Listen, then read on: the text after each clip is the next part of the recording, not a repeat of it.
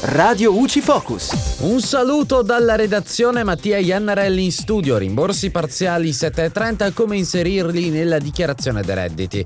Per esercitare il diritto alla detrazione delle spese sanitarie è necessario che queste siano state effettivamente sostenute e rimaste a carico del contribuente. Le somme conseguite a titolo di rimborso di oneri per i quali si è già usufruito della detrazione in periodi di imposta precedenti devono poi essere assoggettate a tassazione separata. Perciò il contribuente dovrà indicare il rimborso ricevuto tra i redditi soggetti a tassazione separata nella dichiarazione dei redditi relativa al periodo d'imposta in cui lo ha ricevuto, quindi modello 730 quadro D o modello redditi persone fisiche quadro RM. E dalla redazione è tutto, al prossimo aggiornamento.